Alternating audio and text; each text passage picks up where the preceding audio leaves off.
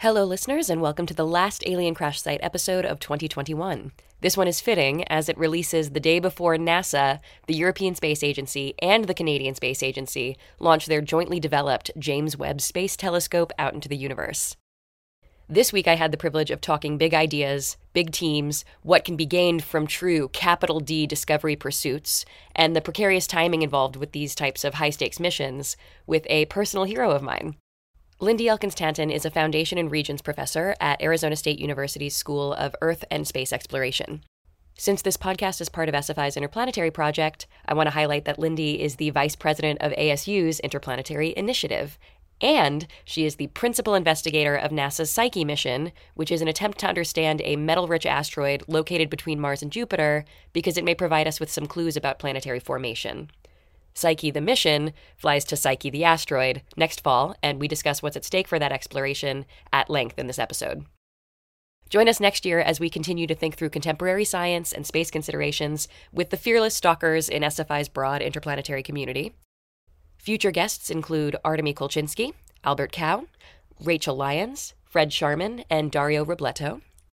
I usually end these intros with a sort of sinister warning about entering the zone, but I'm nervous and excited about tomorrow's very delicate launch and the continued delicacy of the continued deployment of all of its instruments across the next two weeks, so I'm going to keep this one light.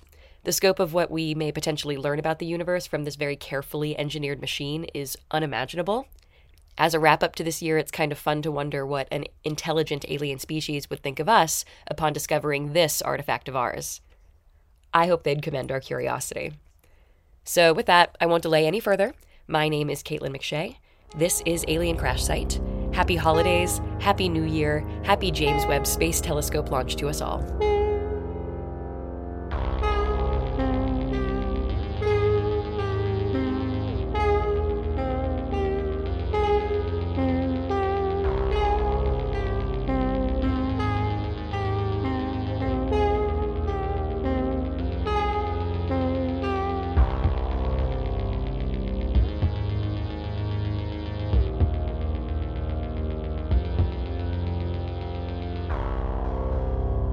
You so much for for agreeing to come into the show. It's been a very long time, but I'm happy to reconnect. I'm really happy to reconnect and I'm very grateful. And so I'm going to put up a psyche background too.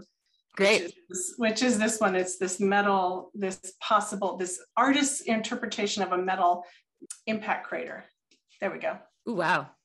Very different representations. That's right. So I should say for our audience, you and I were in touch way back in 2017 when Santa Fe Institute was about to launch its interplanetary project, which is sort of a parallel sister project to the initiative that you that you manage over at, ASU. That's right. And we were going to do this really fun kind of uh, broad spectrum panel discussion that you were to be a part of, but you emailed a couple of days to say, sorry, something came up. And we were like, oh, I hope everything's okay. Yeah, yeah, no big deal. I just have to go testify in front of Congress about planetary Yeah. science. That's right. I forgot. Right and that's because of the psyche mission which I, I really hope to spend a little bit of time today talking about because i think we're less than a year away from launch is that correct We are. We are eight months from launch, which means that we're all taking deep breaths all the time and trying to keep our tone of voice normal. right and you guys are probably hyper scheduled because within the last year isn't it like minute by minute It's literally, yeah, it is. It's minute by minute. That's exactly right. Thank you for understanding. Because I think a lot of people are like, eight months, that's tons of time. Well, for sure, you could fit in a few extra meetings or whatever. right it's really tight. Plus, we've had to build hardware during COVID, and so you know, schedule slips have occurred, and we're doing okay. But it takes uh, it takes an army right now. Well i appreciate the hour that you're giving me that's really Oh, wonderful I'm really happy to talk with you. Thank you for inviting me. I really appreciate it. That's great. Okay, so why don't we give our listeners a sort of background into Psyche? It is the name of a mission, but it is also the name of the mission's destination, which is this metal lump that you find interesting for a variety of reasons. that's right. That's right.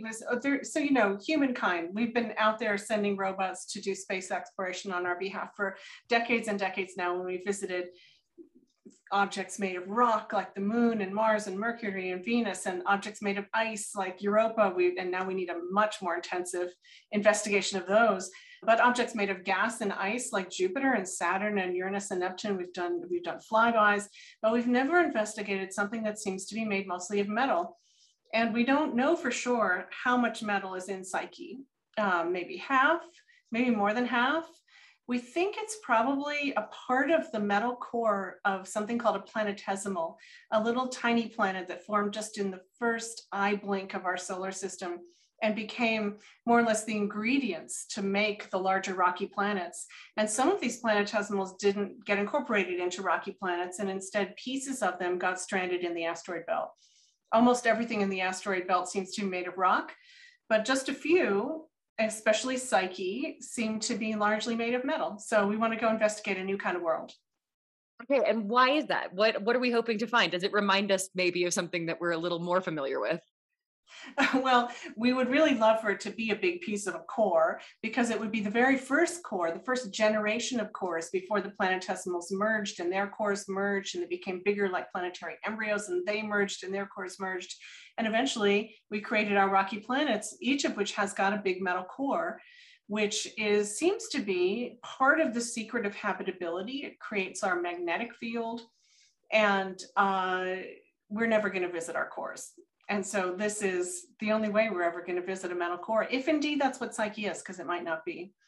And in any case, it'll be an exemplar of like if if the earth is the cake in the end like the birthday cake you know then there's eggs and flour and all the other butter all the other nice ingredients out there and you want to go look at them and see what it is that makes a habitable planet. And so psyche will be one of those ingredients. That's great um, and yeah, I mean, it would be great if we could kind of get to the depths of our own planet to understand its formation, but it's too far away and too hot, and maybe we'd crack wide open. So this is a, a good, hopefully, proxy for that sort of exploration. We hope so. We're sure going to learn something new. That's the thing about space exploration; it always surprises us. No matter, no matter how hard we try to use what we imagine to be wildly creative minds, we're not able to imagine all the things that we encounter when we go out there. Right. So, can I ask maybe a simple question? I, I, guess I'm wondering why it is that we recognize that Psyche is so metallic. I would think that any object out in the in space would be accreting some sort of a barrier. Maybe it would look rocky, and we wouldn't know how interesting it might turn out to be. Why isn't that happening? Are we seeing it at the beginning of something, or are we beyond what it should be when it was rocky? What do we think is going on there? yeah, it's true that it's true that. Uh, uh, you know, we think of we think of the very beginning of the solar system as the time when lots of things were impacting each other, and for sure it was seems to have been much more energetic and full of impacts at that time. But that time of impacting isn't over; it's just slower. And so we see impacts still coming onto the Earth, and we have little tiny micrometeorites that hit us every day, and we have the whole library of meteorites that have fallen to Earth, um, even just during uh, recent years that humans have really been collecting them. But the, the truth is that it seems that asteroids don't get completely covered by new material.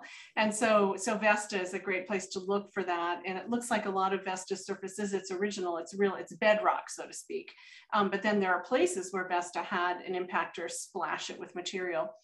So we think that whatever we see on Psyche's surface, probably will there'll be some impactor material, but largely it'll be whatever Psyche itself is, whatever the bulk of Psyche is.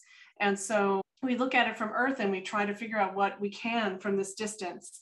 And, and the first thing that we look for is its density. And, and that's something that is a much um, more all-encompassing number than just what might be smeared on its surface. It's really a, a body characteristic of the whole body. And so people can see how Psyche is actually slightly, its orbit is slightly perturbed by dis distant other objects. And that gives us a sense of its mass. And then people make um, they're very rough three-dimensional models of what Psyche's shape might be by looking at how the light bouncing off its surface changes as it rotates and by getting the highest resolution images we could, which are not very high resolution. And then we have its volume. And so between volume and mass, we have a guess of its density, and it's just right in between the density of pure metal and the density of pure rock. And so uh, it's someplace in that range. It may be the densest asteroid in the asteroid belt. We haven't measured everything. The latest numbers for Cleopatra, which is another asteroid that seems to be made of metal, show Psyche as more dense. Okay. Uh, we don't know yet, but it's pretty dense. And so that tells us there has to be a lot of metal and that that is a body characteristic of it, not just its surface. Right. And so we should say the reason that we don't have fantastic pictures is because this thing is very far away. It's beyond Mars. And so what you're yeah. sending is going to take quite a bit of time to get there. And then once it's there, it'll begin to do its sort of threefold survey. So I wonder if you wouldn't mind taking a moment to describe the various tools that you're sending along because it's actually a pretty like shoestring mission. You're mm-hmm. getting a lot of information from these tools, but it's not a terribly expensive mission, which is kind of cool. It's very streamlined. It's very streamlined, and I appreciate your saying that because, uh, in an absolute sense, it's extremely expensive. Space missions are. Uh, it's not a flagship mission level. It's not like a rover to Mars, but it's still a lot of taxpayer dollars. And our job was to create the biggest bang for the buck. You know, what is absolutely the most streamlined mission we could possibly design that would give us the biggest number of discoveries and the highest science return that we possibly could. That's everyone's goal, and that was our goal as well. Um, very aware of the support of the nation to make it possible to do this and feeling like we're doing something on behalf of all of humankind. And so here's the trick, like here's the really hard part since we don't really know what Psyche is, because it is far away, it's way out past Mars, as you say, you know, well on the way to Jupiter in the outer part of the asteroid belt. And we've done our best to gather data, and people all around the world are studying Psyche and publishing data, and we're looking at it all. We had to create, we had to design a suite of instruments that would allow us to answer a set of questions about this unusual asteroid, knowing that we didn't really know what it was. There's a range, a spectrum of possible psyches based on the data we have right now. So how do you pick instruments that would work for any one of those possible psyches? Because you know, sadly, we are actually not in charge of what psyche is. Whatever it is, when we get there, we have to deal with it. And so, and so, what we designed was, uh, of course, cameras. You have to bring cameras so you can see what it looks like. And we put filters on our cameras, which means that we can actually tell a little bit about its chemistry because the light that bounces off an object has been altered by the chemistry of the object. And so by using these filters, we can see what kinds of light is absorbed by Psyche and what kind is, is reflected. So we'll bring these cameras with their imagers and we'll send up back pictures. And then we'd love to know if it has a magnetic field. Uh, because maybe it is was the core of a planetesimal maybe it had a magnetic dynamo and and and, and measured that magnetic field so we'll carry magnetometers and then our third instrument is called a gamma ray and neutron spectrometer. And that's a real space specialty instrument, isn't it? And uh, all the right words in it. It has all the right words in it. And, and I did not know a lot about these instruments before I started this particular class of instruments when I started working on the mission. But this is so fascinating. How do you know what the composition of uh, an asteroid is when you're only orbiting. We're not landing, we're not sampling, we're not sample returning, we're just orbiting. So if the closest we ever get to the surface is say 100 kilometers away, how can you look down and know what it's made of? Well, one of the instruments you can use is this gamma ray and neutron spectrometer. And so here's the magic of it there are these high energy particles or, or radiation, depending on if you want to think of it as particle or a wave, as they say, um, called intergalactic cosmic rays. I think I think we've all sort of heard the phrase cosmic ray, and and you know until you study it, it sort of sounds like a science fiction or fantasy construct. The weapon. yeah, it's a weapon. That's right. maybe it is a weapon. We don't know. Uh, these things are created, um, uh, it seems like in the black holes in the centers of galaxies. So our galaxy makes them and other galaxies make them and they go zooming through space, some of them with very high energy. And we're um, somewhat protected by our, our atmosphere and magnetic field for them, from them. But airless bodies like Psyche are not, and the moon. Um, and these cosmic rays strike their surfaces all the time. And so what happens to the hapless atom that's on the surface of Psyche when it's smashed into by a cosmic ray is, is that cosmic ray adds its energy to the atom and then the atom gives off that energy again. And it gives it off in the form of gamma rays, another kind of radiation, and neutrons. And it turns out, so here's the magic part. So you've got this cosmic ray coming from a giant black hole in some distant galaxy that comes smashing into Psyche. And when that atom that it hits gives off its gamma ray, the gamma ray is an energy that's characteristic of the kind of atom it is. So Psyche's um, gamma ray neutron spectrometer will collect those gamma rays and neutrons and know what the atoms are on the surface of Psyche. So we can actually build up an atomic composition of the surface of Psyche using this amazing instrument in orbit. And so that's really our suite. And then we'll, we'll study the, the gravity of Psyche by seeing how the spacecraft reacts to Psyche as we orbit. Um, and that is the story. And we think we can answer a whole suite of science questions by combining the data from all of those instruments. Yeah, that's really exciting. And it is kind of telling how much can be known about any sort of floating space entity just from such a, a scan, a very simple scan of the, the surface structure and all of those characteristics. Do you have a hope like dream psyche? What what would Lindy like psyche to turn out to be? I do, I do. Okay, so um, I, I, guess in physics they call it the fiducial model. Your first idea, your first model of what the body might be, and then every other model is kind of compared to that one. So our first model is that it's a part of the metal core of a little planetesimal that did in okay. fact melt and differentiate into a metal core and a rocky exterior, like I was describing. But then we have all these other models in our minds. And I will tell you that my dream model is not the fiducial model. My dream model is that it's some unusual combination of rock and metal that we never envisioned before, and that it will teach us something completely new about the earliest solar system and the disk and how, how planets come together. You know, what if it's 75% metal and 25% some unusual kind of rock? And we have to figure out how those two materials could ever come together. That'll give us such great clues about how planets are built. So that's my real dream is that it's something that we hadn't anticipated. Yeah of course that would just generate a lot more work. You, we, we seek anomaly but then all of our, our uh, you know co- consequent experiments would be a lot larger if we're reverse engineering something we've never seen before. That's so that's exactly really fun. right. i'm just trying to stay employed. You got me. That's it. Yeah okay. I can edit that out um, well, so I wanted to ask about the challenges associated with something as big as an exploratory mission like this. I could talk in a very immediate sense about how things changed once COVID came around and everybody's kind of working patterns probably impacted the building of this device. Sure. But I also just wonder what it's like to kind of galvanize a group as large as this group is and what that sort of, you know, global collaboration looks like. And I think it's probably I think it's really dreamy, but I'm sure it's difficult. And so I wondered if you could talk a little bit about wrangling a team like that. I love it. It is dreamy. I agree with you entirely. And it's so interesting. You know, what we're trying to do here is, is build something that is so big and complicated that no single person understands how it works. And so that is what systems engineering is. It's this amazing mental construct that is this leap in human evolution that allows us to build things so complicated that there isn't a single person who understands everything about it, and yet it works. And so um, our team right now, I think, is about 500 people, and they're not all full time. You know, some people are just a sliver of time, and other people are half time, and all kinds of things. At the peak, we're about 800 people. Um, but now all the parts, almost all of them, not all of them, but almost all of them have been delivered to Jet Propulsion Laboratory, all the subsystems. And so it's the team that's actually integrating. So it's a little bit smaller team. So a lot of people are at Jet Propulsion Laboratory in Pasadena. A lot of people are at Maxar Industries. This is our, our industrial partner who built the chassis and the power system up in um, Palo Alto. And that chassis and power system are now at Jet Propulsion Laboratory.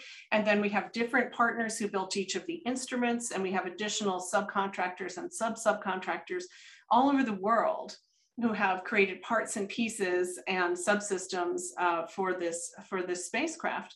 And so it's such an interesting team issue. How do you get all these people to feel like they're on one team, first of all?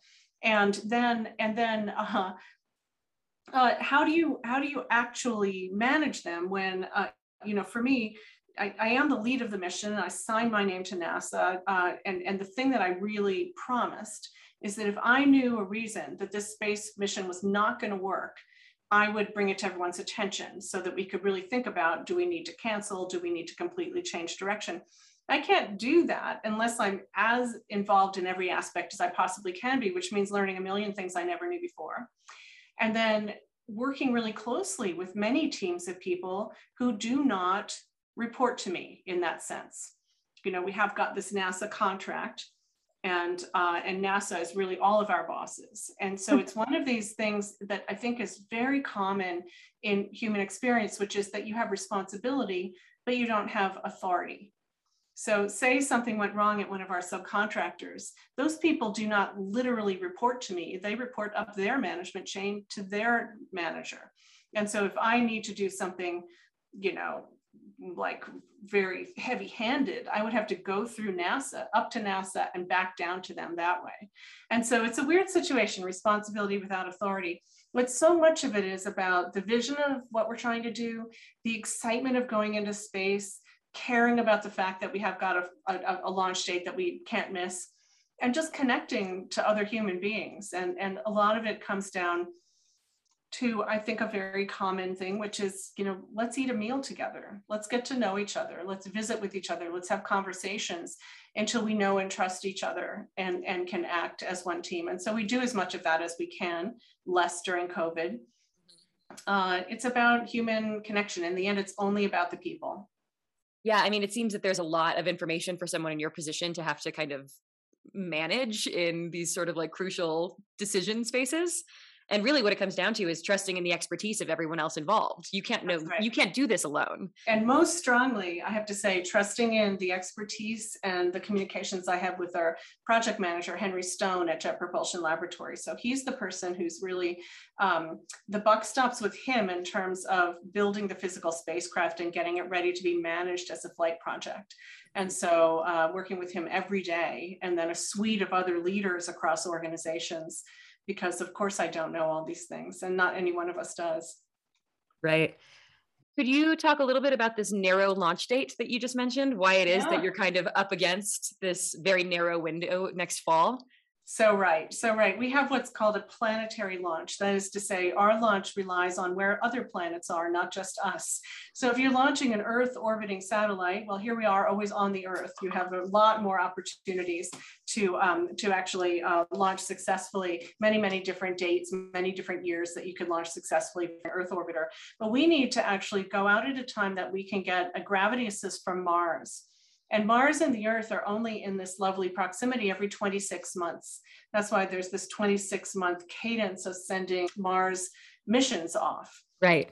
And so we need to launch um, at the end of next summer, early next fall, in order to get our gravity assist from Mars and be slung out to where Psyche is. And in fact, Psyche and Mars are not always in the same places relative to each other. So even 26 months later, we could get another Mars assist, but Psyche would be in a bit of a different place and it would take us longer to get there. And so, so this specific assist is what's necessary to get you the to the end goal. I see. Okay. Yeah, yeah. I mean, there are other dates we could take. The next one is 26 months later, but it's not quite as good. And um, and launch slips are exceptionally expensive keeping the spacecraft alive and well, keeping your marching army ready to do all the things they need, all the people who are specially trained for your mission because they're all unique. And so we are absolutely committed to hitting this uh, this launch. It reminds me a little bit of the Voyager, how in order to get this device as far out as possible, we almost needed a, a gravity assist from all of the planets in our solar system, which is why it, it was, was, like this narrow window of 180 years or something that yeah. was amazing, right? And another one like that is the fabulous Lucy mission that just launched. Yes, I mean, that's like a miracle trajectory, even more narrow in each of these cases than ours is. Yeah, it's wonderful, and I kind of like how you know there's this this phrase that the universe doesn't care about you. Who's to say? I don't know. Maybe the life within the universe does, but um, you know, you do really have to rise to the occasion. So, you know, yes. we don't get two extra years to do this. We have to do this when we can because this is our chance and uh, that's not something that you can make up for yourself so right universal dependence of some sort Yep, that's right. We're travelers. We're not the driver here. Exactly, exactly. Um, speaking of contemporary asteroid missions, what did you think about DART? Oh, I think DART is so cool. Different sort of aim for the asteroid, but still nonetheless really kind of amazing that we're capable of achieving these strange innovations. Well, I love that we have people that are so committed to thinking about these existential threats that we can actually begin to think ahead and begin to protect ourselves. Because indeed, asteroid impact is one of the existential threats for life on Earth. Absolutely. Absolutely. And figuring out how to avert such a catastrophe is a fantastic goal. And I love that we have a civilization that allows people to work on that. And DART is a really important step in that direction. I think it's so cool think so too. Actually, this is a good transition to talk about maybe the interplanetary initiative in general, because I've certainly come up against this with some, you know, criticism about why SFI is interested in stuff out there when there's so much that we could be putting our time and resources towards down here. Yes. And um, there is something to be said about the necessary kind of lengthening of time scale that we occupy when we think interplanetarily.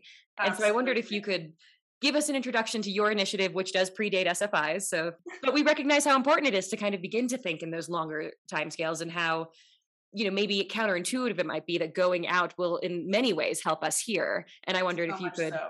give us a little yeah. foundation as to your, you know, wisdom in that a few years ago when all oh, came I, to be. I have strong thoughts about this and I'm excited to talk about them. But I do want to add that on the planetary time scale, we really did start at the same time. You know, we have the same kinds of ideas leaping up at the same moment, at the same moment. That's um, good.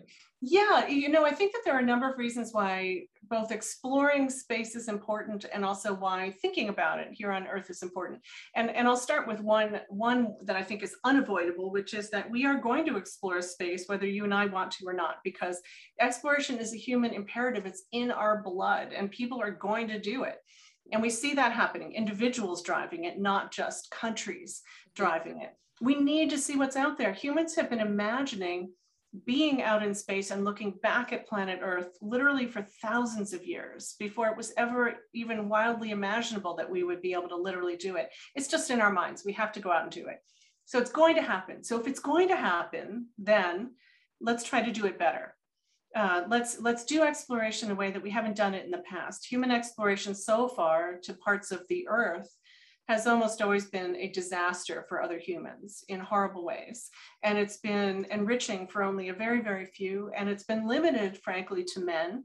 And so let's try to include everybody this time. It gives us a chance to be our better selves. And as we plan it and as we try to do it better, I think that we can take all those lessons and use them here on Earth to make us better here on Earth. I think it's a fantastic way to clear our thought processes, to imagine what we could be, both as we explore and as we interact here on Earth, because after all, it's just humans that are doing it, humans that are paying for it, humans who are being paid for it, all of it here on Earth.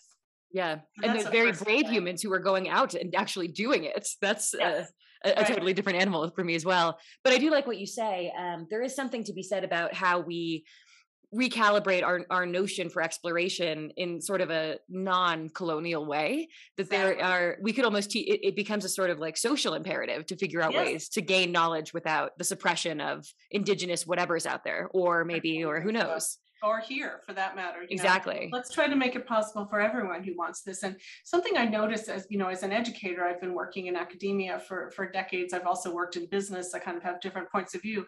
But from the point of view of an educator there's little that inspires people to harder work in my experience in STEM fields and the idea of space exploration. So many of the narratives we have on Earth right now are narratives of guilt and narratives of fear. You know, they're around pandemics and climate change. And these are problems we really need to change and, and, and learn how to manage these and many others.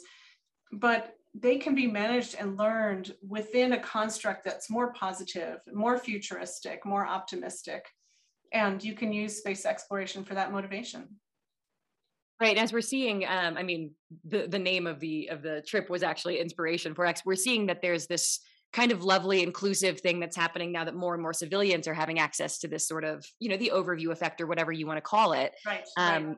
and how immediately all of those individuals are as soon as they come back to earth they're scrambling to find ways to help in whatever way they can it's like something yes. very cohesive emerges from that yes. experience isn't that beautiful I think it is. Um, I was extremely touched by the Will Shatner return um, on the on the Bezos piece. So I sweet. Know. But yeah, no, I think it's uh, it's interesting to think about space missions in general when you do have this, you know, out there or here imperative. Where where should the priority be placed? And it, it is hard to to justify very expensive space missions when people are dying because of a virus that we just can't seem to figure out or, or get behind. Um, but I wonder if it's especially difficult for something that's so very discovery like psyche Mm-mm.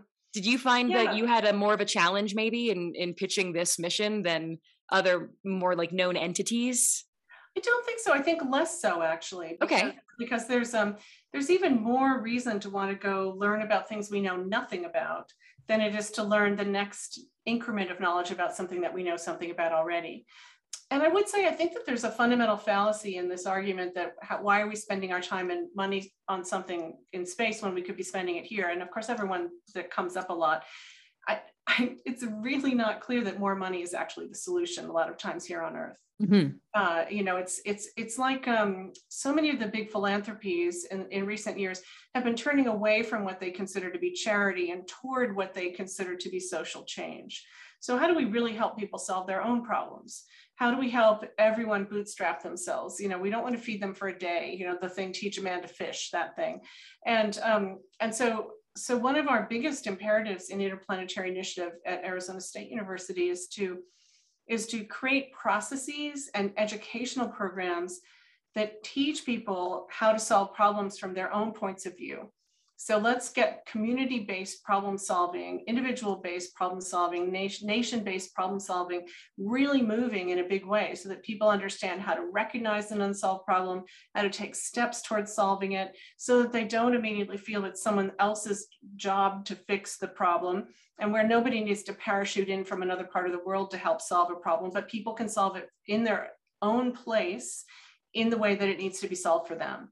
Uh, you know, I think that that that thing, which is really inspired by space exploration, would help all of humankind more than, you know, another million dollars. Mm-hmm. Yeah, and it's uh, you know, despite the name interplanetary, it seems very grassroots, very local, very um, you know, kind of an individual solving a problem within their niche, which of course they'd have more immediate access to than, like you say, the parachuting hero. Or yes, yeah, right, right, that's, right, right. That's great yeah, I mean, I think it's really inspiring. We love the Arizona State University. I mean, what an institution. And um, I especially appreciate how often, because we try to do this with Interplanetary at SFI too, how often things like imagination and research kind of coalesce into something really meaningful.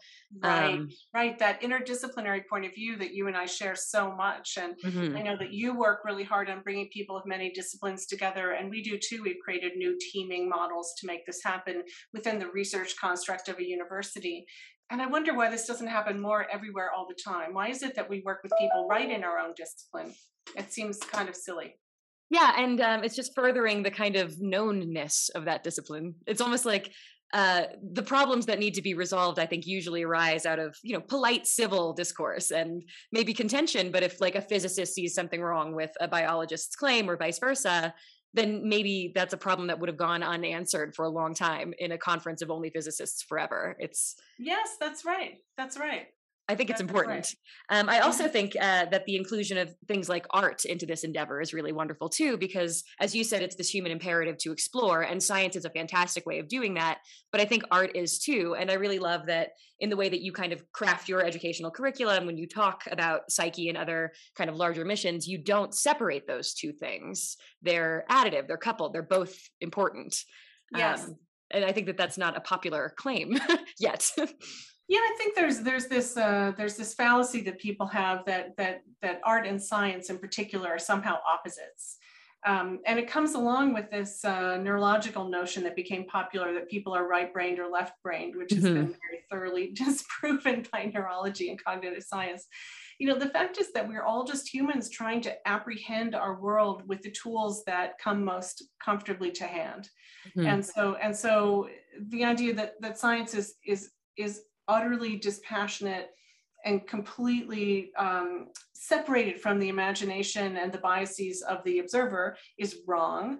You know, that our ability to understand anything around us relies on our imagination of what it might mean. And, and if you think about it that way, that's exactly the same thing an artist is doing. We're mm. just we're just doing it. We're doing it with a different medium. And so I love bringing people together to work together on these things from all of their different disciplines. Yeah, and I think quite importantly as well, if some, you know, fantastic insight emerges from the rigorous scientific approach to understanding the universe, a lot of the times that's inaccessible to those who don't exist within that discipline. And therefore, right. it's something like the medium of art that makes it somehow more easily communicated to the world and these are insights that the world yeah. should have access to so they're they're kind of partners in in the process as well in a really important kind I of global so way too. Yeah, and, and you know, it, it, it, used to be, I think it's less true now, but I think it used to be that when artists and scientists worked together, it was often that an artist was sort of seconded onto an existing science team and asked to interpret their findings. And I'm not sure that that ever really drove art as a discipline forward and um, and I'm not sure that it very often really drove science forward. And so we like a model where the artist and the scientist come together and co-create the project they're working on. Right. Um, and then it can drive everyone's discipline forward as well as the whole thing together. Um, we couldn't do that exactly uh, with Psyche Mission because it, we had to do, develop the engineering and the science simultaneously and then really add the art project. But now we have the Psyche inspired student collaborations with Psyche Mission, where every year we take applications from students in two and four year colleges within the United States. The students themselves can be from anywhere in the world, but the colleges have to be here. Uh, and then we choose 16 of them based on their applications and we fund them to create four original works of art through the year. And so we've done this four years now, and it'll go on every year. And we often have this fantastic collaboration going on with the science and engineering team of the mission. People asking, you know, how would you show someone this truth? Or how would you represent this thing that we're trying to do? Or can you give me a, a piece that i can use to show to people that would explain this thing that i'm doing? And then the and then the artists asking the engineers and the scientists what does it look like when you do this thing? Or what does this aspect of the science actually mean? And um, and then this amazing art comes flowing out. And so it's all visible on our website and we create books and we create walkthrough galleries. But I, the thing i've almost loved most about it is that if you can imagine a medium in which to do art, we've had it. Uh, you know, of course, we have drawing and painting, and we've had music composing, and of course, we've had you know people have written plays and they've written songs, they've written poems, but we've also had things like chalk art, and we've had um, uh, jewelry and we've had cooking. People have made food art. And then and then my, one of my favorite ones is a woman who is she's classically trained trained in, in indian dance from, from the nation of india. And she composed a dance for us um, of which a part of it was drawing in a small pan of blue sand with her toe during parts of the dance. So at the end of the dance she had a sand drawing as a more permanent artifact of what she created. And um, oh these things are incredibly uplifting and exciting Absolutely. What a fantastic project. I will definitely find it, link it to our show notes because now I'm just, it piques my, my personal curiosity. I'm sure it'll pique our listeners too. I have a question about maybe like a literary element of the Psyche mission. And it just happens to be that coincidentally, I just reread uh, C.S. Lewis's Till We Have Faces, which is this oh. retelling of the Psyche myth. And um, I don't know, I just wonder you didn't find Psyche. Someone a very, very long time ago found Psyche. And That's I don't know if you or anybody in your team has a sense as to why it was named that um, because I'm so used to like male named things in space as discovered by early astronomers. So I'm just curious yes. about what whether or not there is any sort of like mythic hypothesis as to why this very special metal thing was as the exactly name Psyche. Psyche. That's so interesting. So Psyche was, as an asteroid, was discovered in 1852 by um, by a man named Annibale de Gasparis at the Naples Observatory, and um, and this was in the wake of the um, the original discovering of the asteroids were all in the very early 1800s and and psyche is, is properly named 16 psyche because it was the 16th asteroid ever found and uh, so not very many found back then. Now we know there are literally millions, um, but at that time there were just a few, and they were all named after gods and goddesses. And in fact, there was a team of uh, astronomers. Maybe you know this story. It's like one of the best stories in planetary science, I think. There'd been um, there'd been this idea, you know, the Bode law, that that there was a there was an algebraic expression that explained where each of the planets was, and there was one missing where the asteroids are. And so, um, and so it, it turns out, I mean, it was just a polynomial that happened to have a zero, and you know, it really didn't have any greater meaning. But at the time, uh, an astronomer in Germany named Franz Xavier von Zach put together a big team of astronomers throughout Europe to find the missing planet. And they had a really proper name, but the but their common name, their their nickname, the group was was Die Himmelspolizei, the Celestial Police. Their job was to set straight the heavens, to set them to rights, to make them orderly again by finding this missing planet. And all they found was asteroids. And de Gasparis was not a member, but uh, he, he got excited and he started looking and he found this and a number of other asteroids. He was an, an important astronomer. I don't know why he picked exactly the name Psyche for this. Um, there is an Eros, and there's also um, the, the child of Eros and Psyche is often called in English pleasure, and there is also a, a, an asteroid named after this child. Um, but I but I do know the people at the Naples Observatory now, and I'm going to ask them your question. Yeah, I'm just so curious. if I find the answer, because that's so great. Why Psyche? Why Psyche? I also just wonder what um, back in 1880, whatever, uh, we were capable of seeing, because as we said, it's very far away. If we could tell that it was shiny, maybe it's because, oh, well, Psyche's even more beautiful than Aphrodite. Let's call it that. I have no idea, but no, it's, it's a fun question. dark, actually. It's fairly dark and it just looked like a point of light like everything else. Yeah. You know, even now, from with a big telescope on Earth, you just see a little point of light. Hmm. And so I don't know, but I'm going to see if I can find out. It's a great question. Thanks. Yes, please let me know, Lindy. I'm very curious. Um, okay, I guess I have one more kind of missiony question before we switch to the alien question. But um, I guess I'm wondering once everything goes right, everything is built properly, and we get our launch window, and August or September, Psyche, you know, yes, sets sail. Um, it's quite a long journey. It's three or four years. Is that right? That's right. That's right. It is 3.4 years to get out to Psyche. We're using solar electric propulsion. Uh, and so our, our, um, our propulsive agent is not an explosive toxic chemical. It's actually a noble gas. It's the noble gas xenon. It's mm. a very, very um, efficient form of propulsion, but it's slow. So we won't get there until January of 2026. And so what ha- what does your your team of 500 do between September 2022 and January 2026? After launch, the team will get quite a bit smaller and we'll go into the mission management process. Okay. And um, so I personally have not been part of a team in this process, this part of the process before, um, but I'm told by multiple people that it's not going to be less busy than we are right now, which is a little bit hard to believe. uh. so, first, first we have a 90 day checkout where we make sure that everything is working correctly and where we operate our technology demonstration, the Deep Space Optical Communications Instrument, which is, um, uh, it uses lasers to communicate with the Earth rather than radio waves. Lasers are much more broadband than radio waves. So the joke yeah. is this will be how we get Netflix to Mars. And so we'll be practicing with the Deep Space Optical Com and we'll checking out everything. And then we'll be cruising and during cruising, we'll be constantly checking where we are and doing station keeping and, uh, and, and fixing our trajectory a little bit and then doing calibrations with the different instruments and, and testing and testing and testing all of our operational routines. Because once we get there and we go into orbit, we have to be so ready. We have to know every command we're going to send, the order it's going to go in, exactly how the data is coming back, when is the deep space networks lined up for us um, and making sure that we get every ounce of possible science when we arrive. So apparently it's going to be a lot of really hard work all that time, as opposed to a sort of a sleepy hibernation, which is what I was dreaming about. I'm so sorry. I was hoping for a bit of a respite for you too. Oh, well, I mean, I guess that makes sense. You want to be prepared for when the time comes, but you know, you you could have a weekend, I would hope, but I guess not. Yes, I'm going for that for sure. Fabulous. Okay, well, we will see what what comes. Are, are, the instruments deployed as it's traveling, or no? They're probably kept protected until we get to like within a couple of kilometers, a hundred uh, kilometers. Uh, some of them will be in use as we go, doing cool. calibrations and things like that, and particularly the imager. You know, we're we're we're planning on getting those like there's really far away psyche and closer and closer psyche yes. as we get closer and closer. And um, as part of our deep conviction that space exploration is for everyone and not just for this team of lucky scientists who got to be early picked.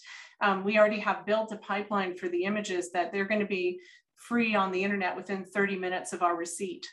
And so, um, and so nobody will have to wait for us to edit them and take out anything that looks questionable or try to publish about them first. Everyone in the world gets to look at it all at the same time. That's fabulous. I mean, it's so obvious. I love that. Why not share what we're gaining immediately? It's so obvious, like like this idea. And I know I'm not like not all scientists think this way, and my own team is going to be mad at me. But this idea that we should be able to keep the data just to ourselves for a fairly long period of time, so that we can publish our ideas first. It's such a sad kind of primacy. Yeah. You know, in the longer term, who really cares who thought of it first, as if it's, you know, interpreting this data this way or interpreting it that way. I think it's a much greater force for good to in, invite people in and exactly. see if we can all think big. And so we're trying to do that as much as we can. I think that's great. I'm totally for it. And I'm curious to see what emerges, how the global public will take these images and what they'll do with them and their sort of contribution to this very large project. Yes. I hope people are excited and I hope it creates more joy and new ideas than it is like controversy. And, you know, I mean, I'm sure there's always people who see faces and animals and fossils and things like that. And in fact, our brains are trained to see those things. That's right. Um, um, but what I'm hoping is that we also get people who think way outside the box and think of solutions and explanations for the pictures that we haven't even thought of. Yeah, that would be great. Um, okay, so I guess with that, if I can find a transition here, I do want to ask the roadside picnic question. Yes. Um, obviously, you know, you point to this fact that we have this tendency. I think there was an image that the Chinese lander on the moon recently published. There's like a very strange cube in the background. All of us are trying to make it into like a monolith or a building or something because we can't help yeah. ourselves. But um, yeah, we have a tendency to understand things through the perspective of our own lived existence. Can't this help. becomes tricky when we stumble upon an alien crash site where there are all of these strange objects left behind by a perhaps more sophisticated species. Right. So, in keeping with the theme of the podcast, let me ask you the alien crash site question, Lindy. Yes. At the risk of imprisonment, great personal injury, even death, what object do you hope to uncover from an alien crash site? Well, you know, I was thinking about this question when you first sent it, and the first thing that came into my mind was, well, of course, I want an infinite power supply that creates no greenhouse gases. Like that was sort of like a duh sort of answer. And I would definitely risk my life to go in and get that. And then I felt like, well, I don't really have an answer to this question. You know, how does this relate? And then over time, as I as I kept thinking about it, I have to tell you, Caitlin, I really did realize that there was something that I would risk my life for, even more than a carbon-free power source.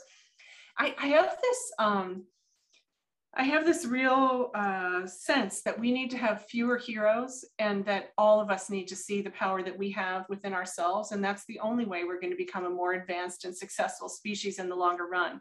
Not by watching somebody else do it and go, wow, they're amazing. I could never do that. But instead, looking inside of ourselves and realizing I can solve that problem. I can take steps. It doesn't have to be perfect. It doesn't have to be just me. It doesn't have to be right the first time, but I can take some action and try to make things better.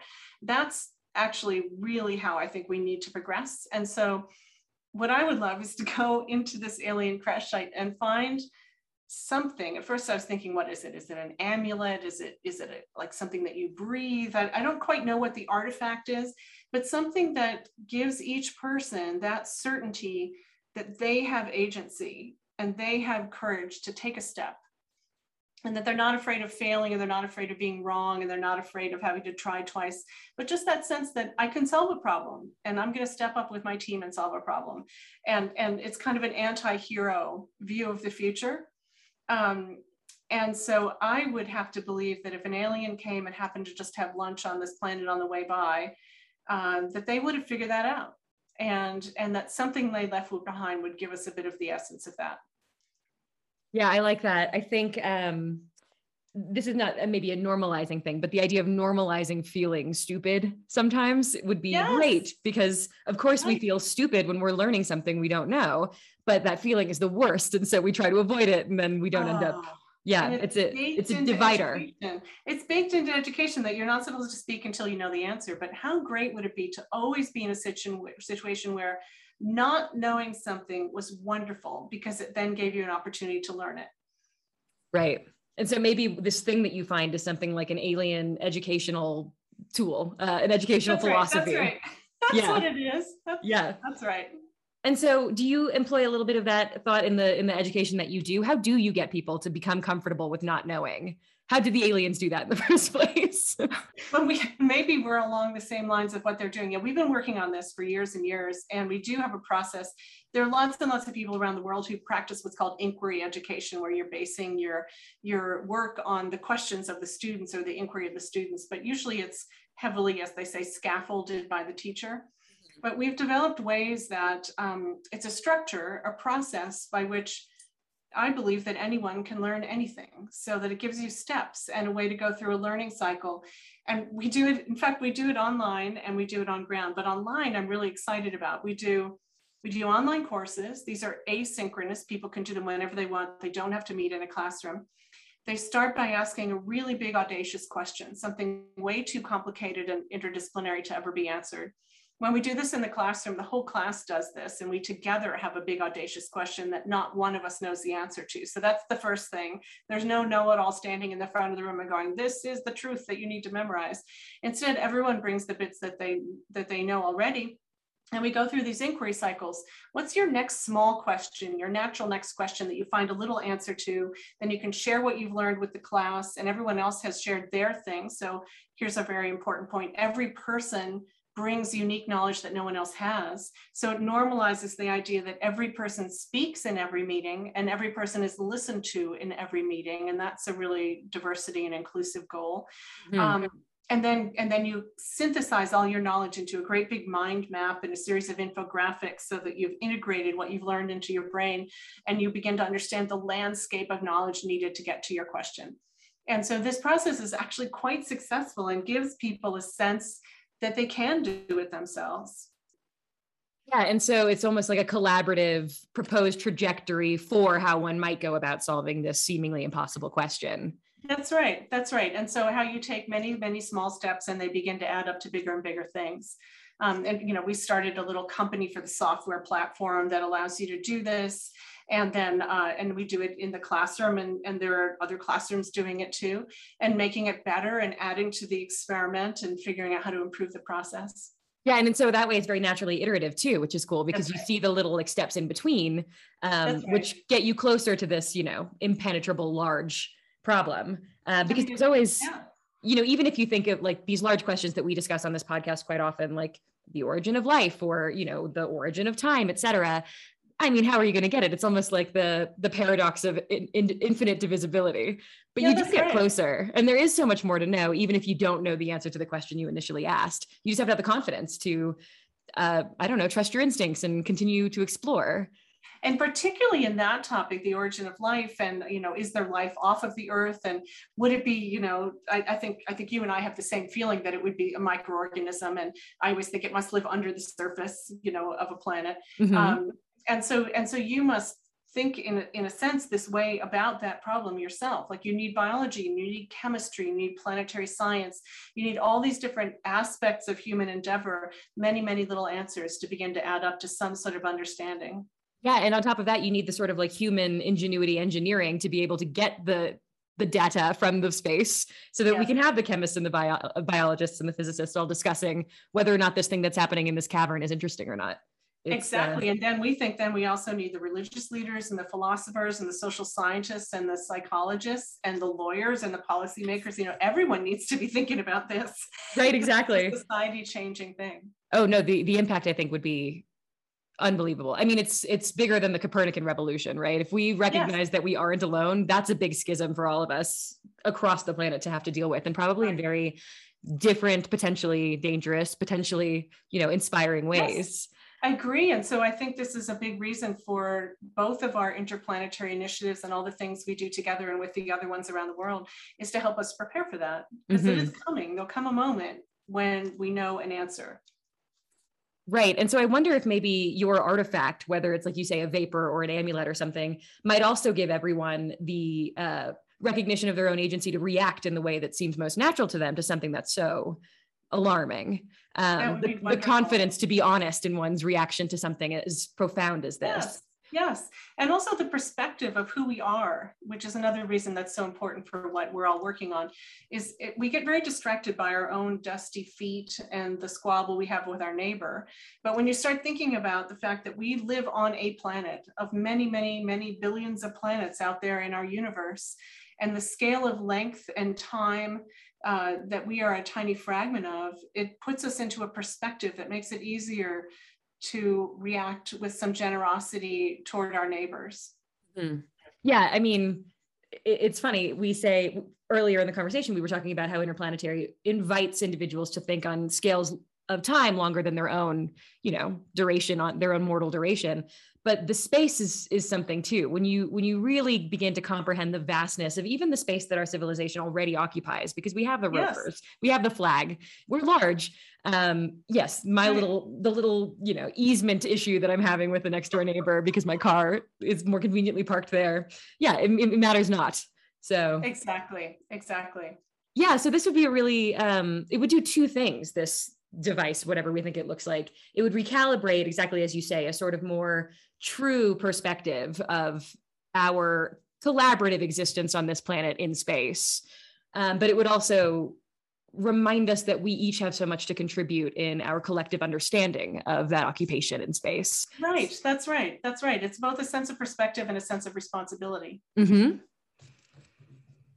Yeah, I I'm mean, I can only a lot of this artifact. I hope these are pretty great aliens yeah i mean at the very least it seems like they're willing to explore even if they don't recognize how awesome we think our planet is they're going elsewhere. right. they they're going elsewhere. They have plans.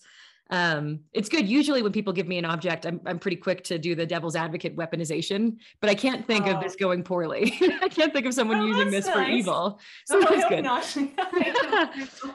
yeah no that's great. Um, okay well we can only hope that such an object or such a potential psychological shift across human society will take place because I can't see anything but goodness emerging from that new recentered perspective.